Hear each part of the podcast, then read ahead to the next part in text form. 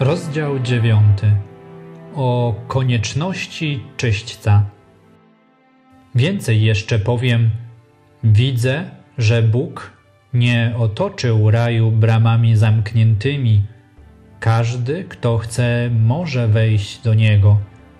Bóg jest bowiem cały miłosierdziem i ramiona Jego są zawsze ku nam otwarte, aby nas przyjąć do Jego chwały.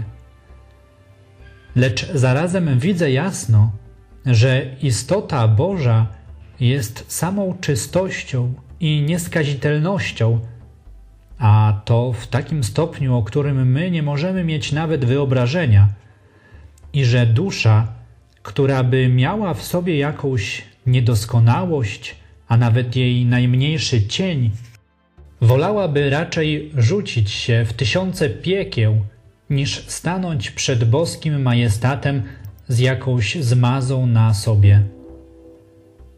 Widząc zatem, że czyściec jest na to przeznaczony, żeby ją oczyścić z tych plam, sama się w niego rzuca, upatrując w tym wielkie miłosierdzie Boże, które zdolne jest uwolnić ją od owej przeszkody.